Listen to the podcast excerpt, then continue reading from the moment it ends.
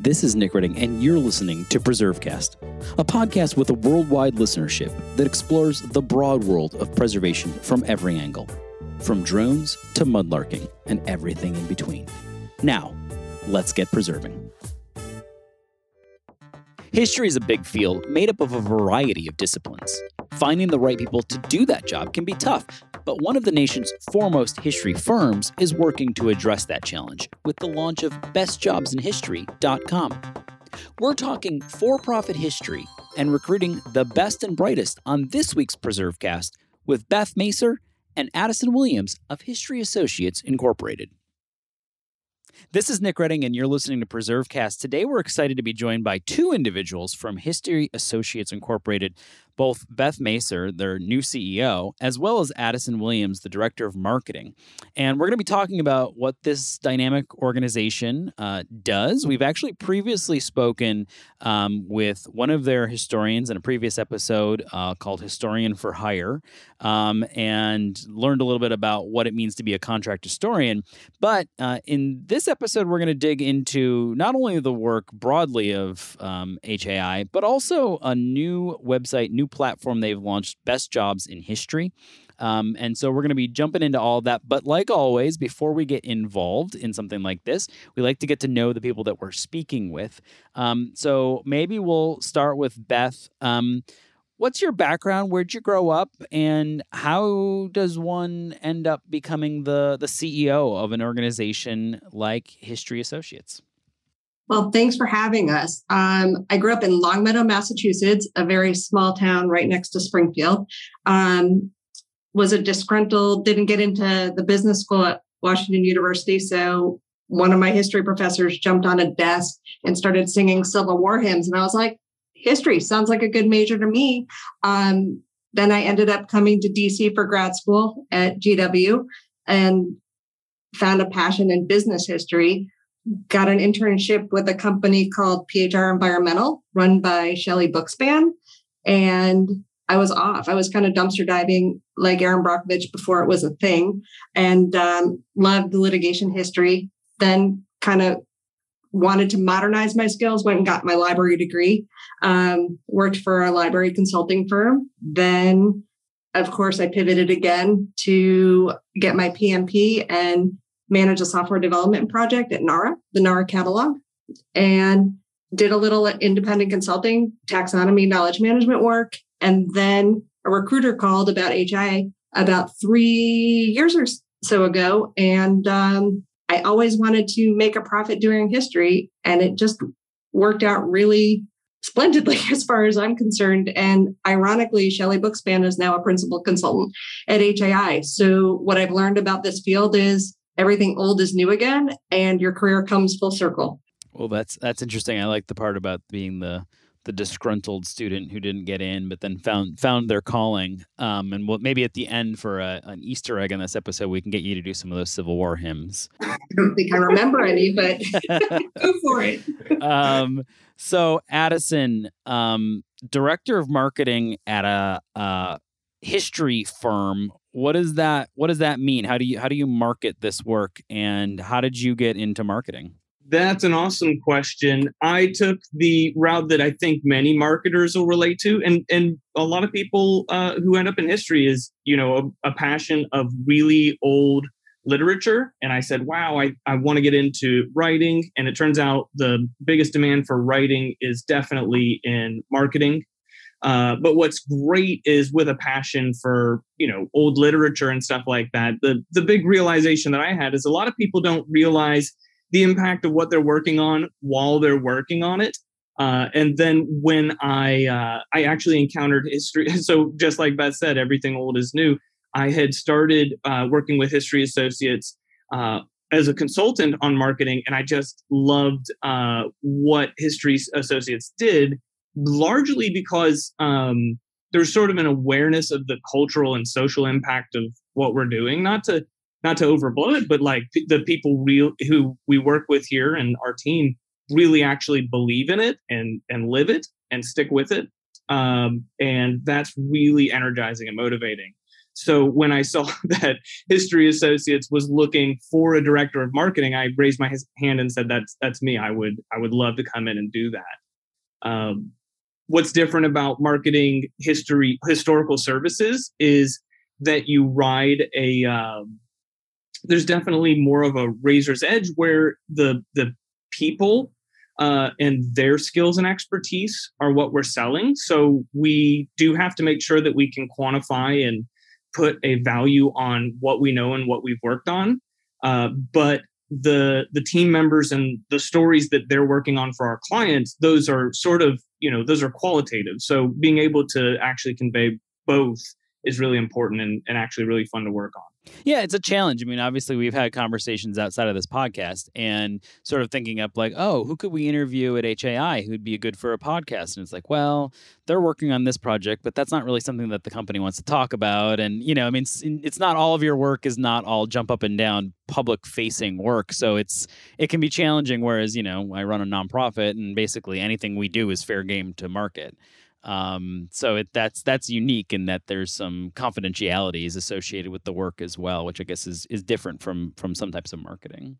Mm-hmm. It, that's that's even funny you mention it because in uh, for example we do um, we have research historians who work in litigation and in that case we even marketing our confidentiality right so uh, talking about the fact that we uh, you know, obviously understand that world and the legal world and litigation world and its sensitivities is a selling point. So it's funny, you know, we do work across enough industries that um, we have to, we do have to talk to them all uh, a little individually, and we've kind of set up, you know, our entire online experience around that, and, and the whole, you know, the whole practice of working with us. You kind of uh, choose your own adventure and and you know we say very early on okay is this a, a, very sensitive subject or is this like a corporate project where you want the world to know right like uh, if it's a corporate brand's you know somebody's 100th anniversary as a company they want you know they want us to talk about it more it's free advertising totally different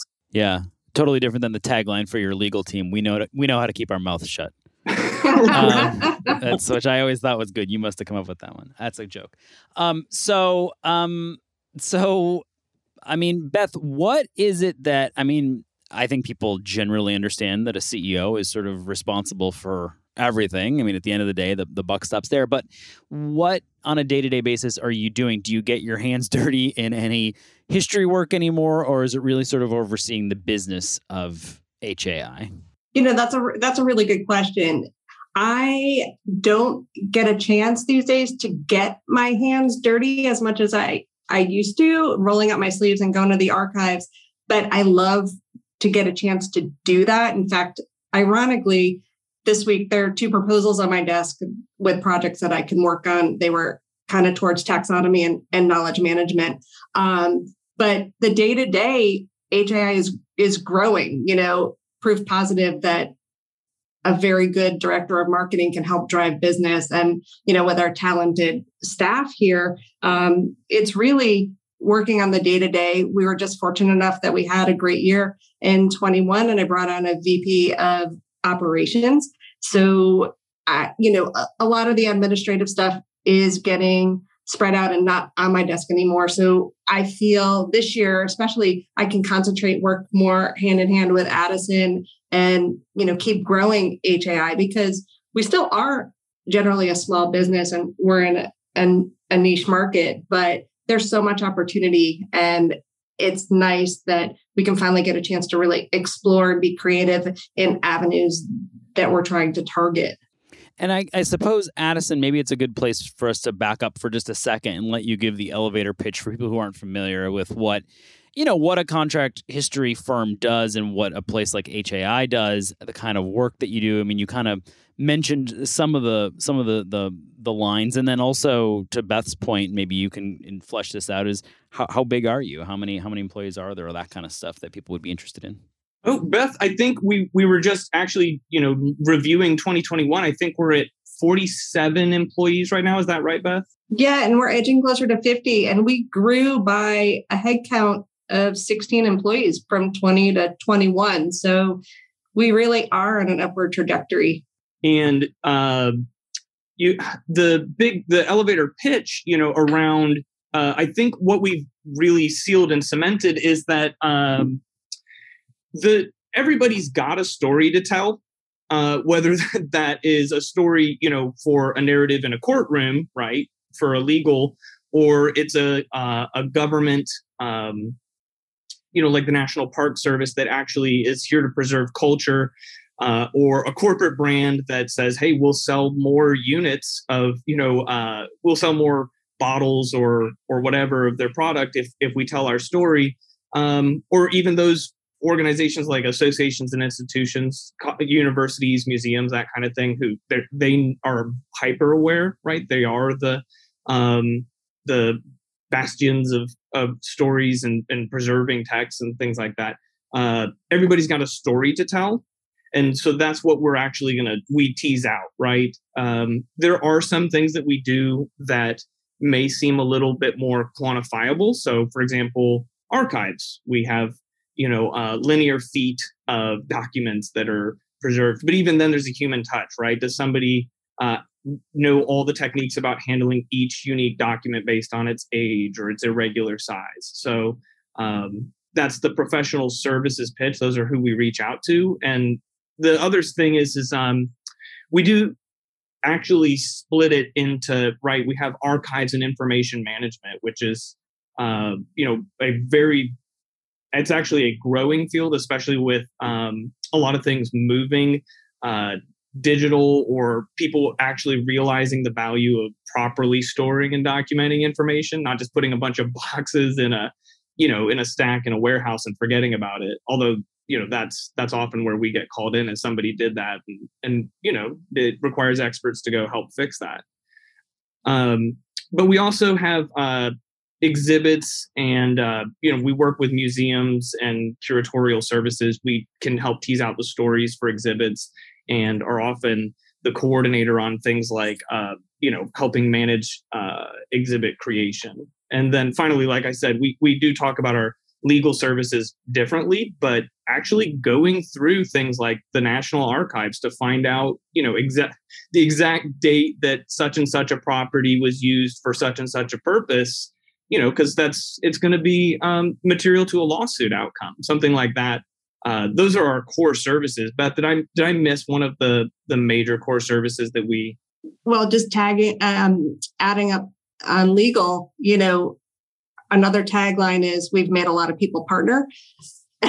so you know, yeah. you know, our, our, team is very good at sussing out the needle in the haystack, and also we've seen a, a huge uptick in collections management work as well. So you know, it it the tangents are getting, you know, multiplying. So we're really seeing work in areas that a traditional history firm wouldn't have touched, you know, five years ago and you know the pivot and the paradigm shift to digital is really opening a lot of new opportunities well, this is a good place talking about new opportunities, maybe, and pivots. Is the pivot over to something that you guys have launched, um, and this is this is not an extended advertisement for best jobs in history. In fact, I saw it and thought, well, that actually would be interesting for a lot of people listening who work in this field or want to work in this field. Um, and so you've, you know, I guess it, you're you're not busy enough between all the different things and adding 16 employees in a year. So you decided to launch a new website. Where did the idea come from for this? And you know, what what was the the the need that you were trying to address? You know, I've always thought of myself as a square peg in a in a round hole, right? Because you know, here I am coming out like I want to be a his, you know, I love history, but how do I monetize that?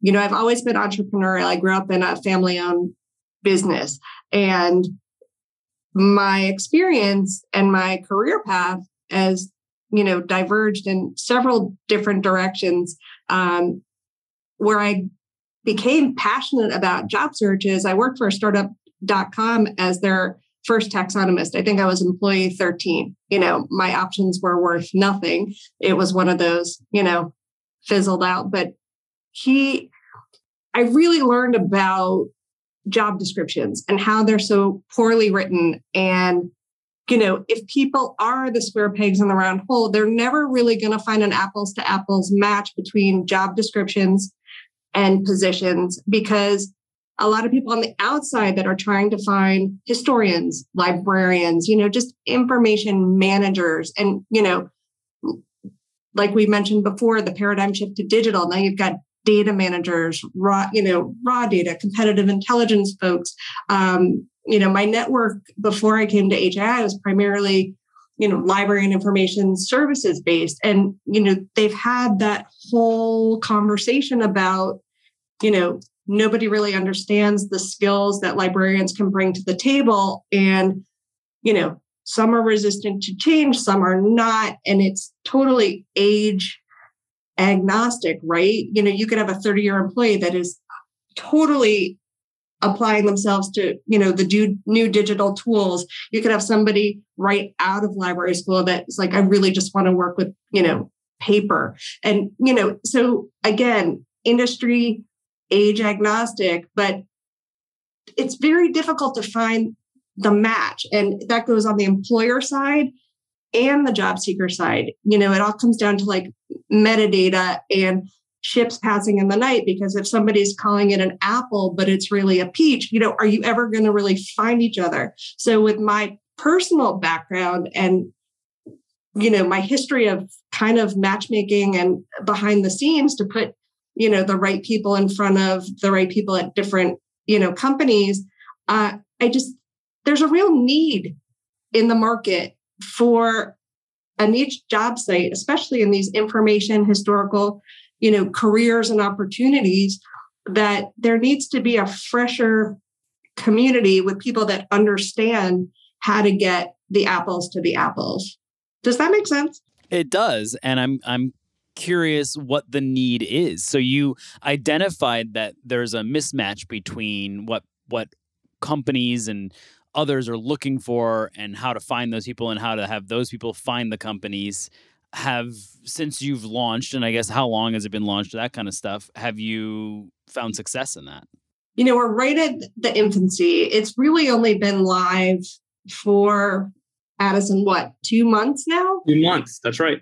Um you know addison's really in charge of drawing traffic. I just happened to be on linkedin before we got on with you today and we're already up to 210 followers on our linkedin site alone. I think it's going to be an organic growth, um, you know, for people finding us and putting in their resumes and things like that.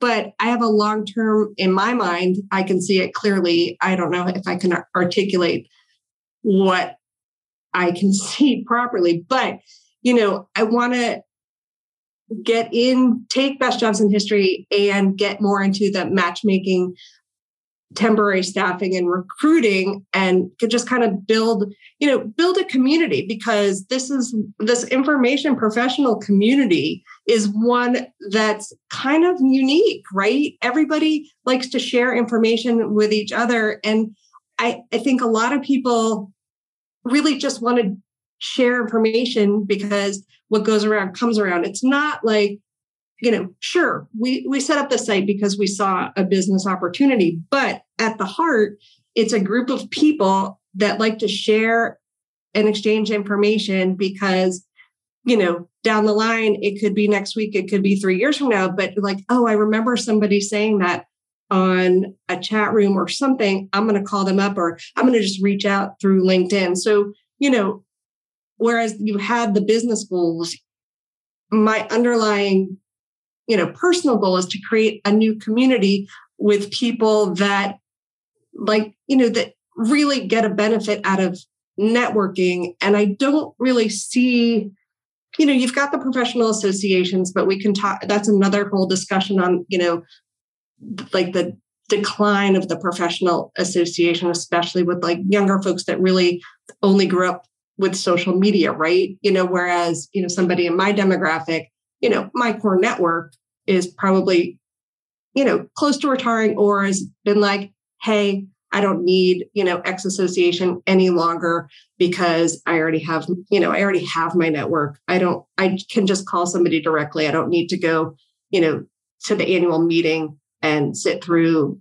these presentations where you know i could give them on my own so i think if this could bridge the gap you know between those two groups and we've got a new fresher community with people that are really invested in seeing the new trends and just connecting them in a different way. Um, you know clearly we're still in the infancy of, of best jobs but i can just that's my long-term goal for this well, I think that that's a great place to kind of leave that with the long term goal. And then maybe we come back and talk to Addison about specific types of jobs that people would find there who are listening, who might be interested, um, and a couple other things before we wrap up. And we'll do that right here in PreserveCast. Historic preservation can't happen without skilled tradespeople to perform the work.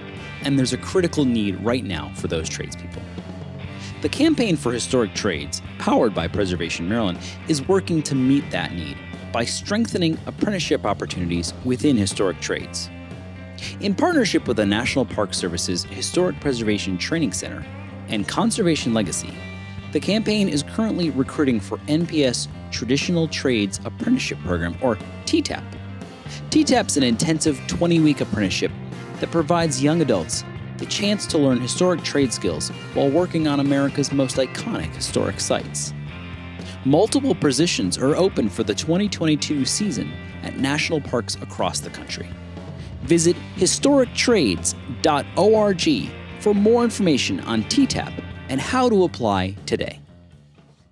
This is Nick Redding. You're listening to PreserveCast. Today, we're excited to be joined by Beth Macer, the CEO of History Associates, as well as Addison Williams, the Director of Marketing. We've been talking all about the work of a for profit history organization and what that means and the kind of um, lines of work that they're engaged in, as well as their interest and the background of launching Best Jobs in History understand it's not a very old site at this point. Talked about the need and the matchmaking um, and where this could go in creating that kind of community. I think it's interesting too that you talk about um, his, the professional associations and even the large national organizations that used to be so critical with conferences and things like that. And I feel like, you know, even in the preservation world and the history world, the the pandemic in some ways. Um, accelerated breaking that because the, those conferences kind of came to an end and sometimes i feel like i wonder whether or not they'll, they'll ever really come back the way that they were. Um, addison uh, very specific direct question what kind of jobs can you find on the site? Someone's listening and they're like oh well i'm a historian and i want to get a historian job. Are they going to find that there what other kind of jobs will people find on the site that's great. It's good that you asked. So the way that we curate the jobs is very specific. We said, all right, it's going to be history, archives, libraries, museums, and research. Right. So that's the the easy punch list. If you say, "Yep, I'm one of those," uh, then your job is going to be on the site.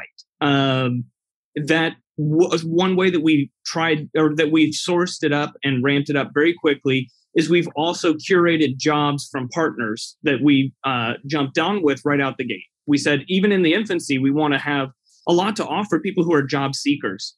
So uh, right now we have around 500 listings up available in those industries.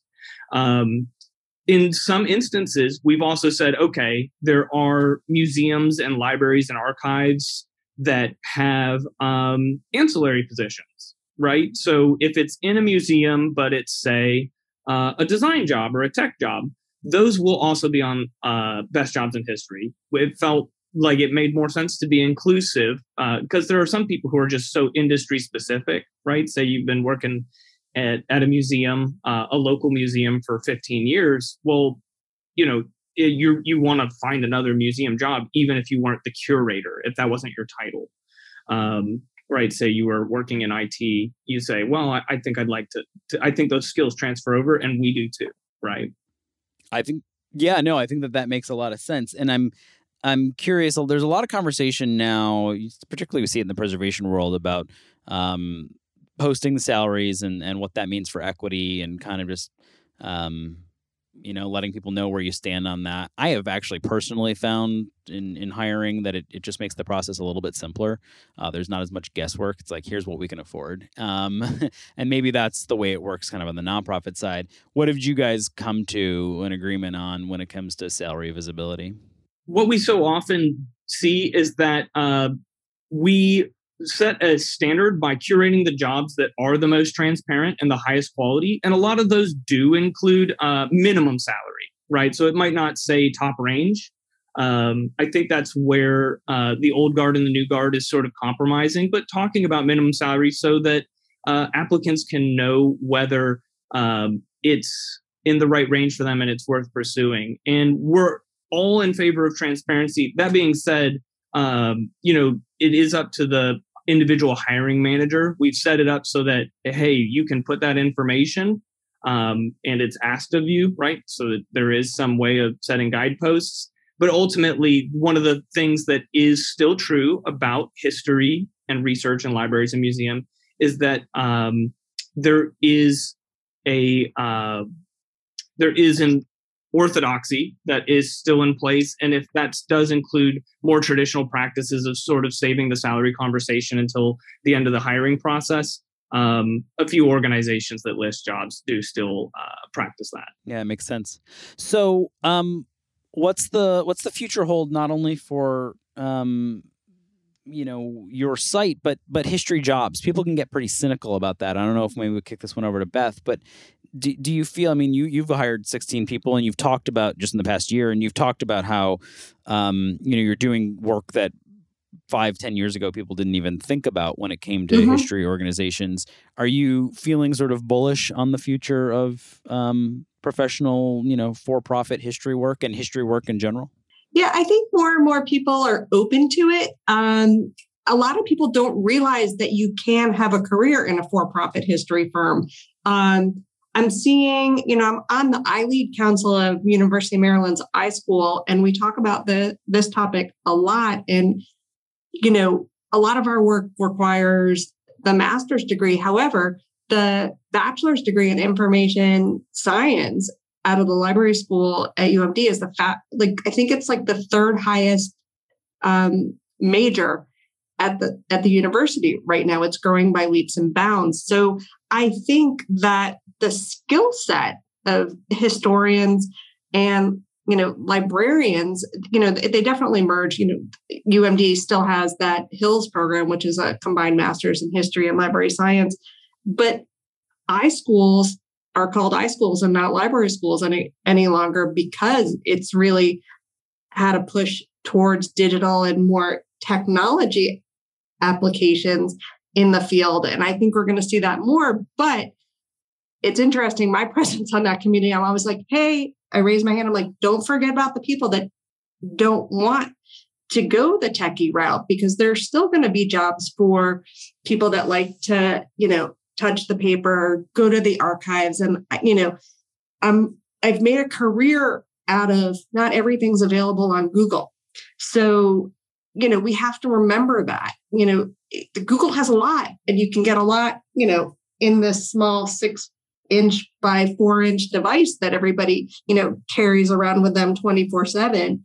But there's a, a lot of other information out there and there still needs to be curators and guardians of this type of information. So I, I think there will always be jobs for historians and companies like HAI and other firms out there that employ historians and librarians I'm always going to be bullish on it. And I'm always going to champion these types of roles and organizations because the skills and the analytical thinking that they no longer teach in school, um, you know, K through 12, it's going to be in demand. And there's got to be people that still know how to employ these skills in any job. Yeah, I like that. And I also, I think we've come up with your new tagline not everything's on Google. HAI. uh, so, it's going on the homepage now. there it is. He's, he's doing it as we speak. So he probably this is, is. Really, Yeah, this is really interesting. I, it's it's fun to hear what you guys are up to, um, and and see how far you're trying to push the envelope on what it is that history research is, and hopefully people will not only check out your website but also check out uh, Best Jobs in History. We'll put links to both of them in the show notes. Um, before we go, we like to ask everyone uh, who comes on what their favorite historic site is. So we'll start with Addison, and then we'll come over to Beth. Well, I went to uh, Chartres Cathedral in France, and that was like, you know, it was a, such an old structure, but so hand detailed and had made it, you know, into the modern world. That was my the most impactful historic site I've ever visited. Um, I remember while I was there, I was like, wow, it's a cathedral, right? So I guess it, it is not a village. So, you know, oh, I guess people are going to come and uh, have services there and mass and stuff like that. Actually, no. The they had one Bible and it was behind you know giant iron gates. Uh, so I realized that they even had a sense there of uh, the historic value and and sort of the um, right the preservation nature. It it wasn't in current use anymore. Uh, like I had suspected it would be for some reason. Uh, and at that point, I realized, okay, a, his, a truly historic site is just uh, you know, sometimes it's a little different that they make a decision on how they're going to use it. Like it. And where would you go, Beth? Um, I will take any chance to go back to the historic fort at the San Juan National Historic Site. I just love it. And it be I was at Fort Sumter last week, but San Juan Fort, awesome. Anybody should go there. When was the last time you were there? Uh, I would say probably about four years ago. Well, it seems like it's time probably to get back, I guess. Uh, you know, any time to go to San Juan is a good time. Yeah, exactly. Maybe there's some some research that can be done down there. We actually are processing a collection from there right now. See, it would just be. I think. I think it would be in in, in good business uh, practice for you to go down there and just check in, make sure things are going okay. We'll get right on it so it's been so much fun to have both of you here, hear what you're doing. We'll have to have you back as the site continues to expand um, and hear about the usage patterns and what you're finding. Um, and want to thank both of you for joining us today in PreserveCast. Thanks so much for having us. Yeah, glad to be on. Thanks for listening to PreserveCast. To dig deeper into this episode's story, head over to preservecast.org for show notes and our collection of previous episodes. Don't forget to engage with this podcast by subscribing, commenting, and leaving a review. Follow along on Instagram, Twitter, and Facebook at PreserveCast for even more. PreserveCast is currently recorded in Walkersville, Maryland, and sponsored by the 1772 Foundation and powered by Preservation Maryland. Thanks for listening and keep on preserving.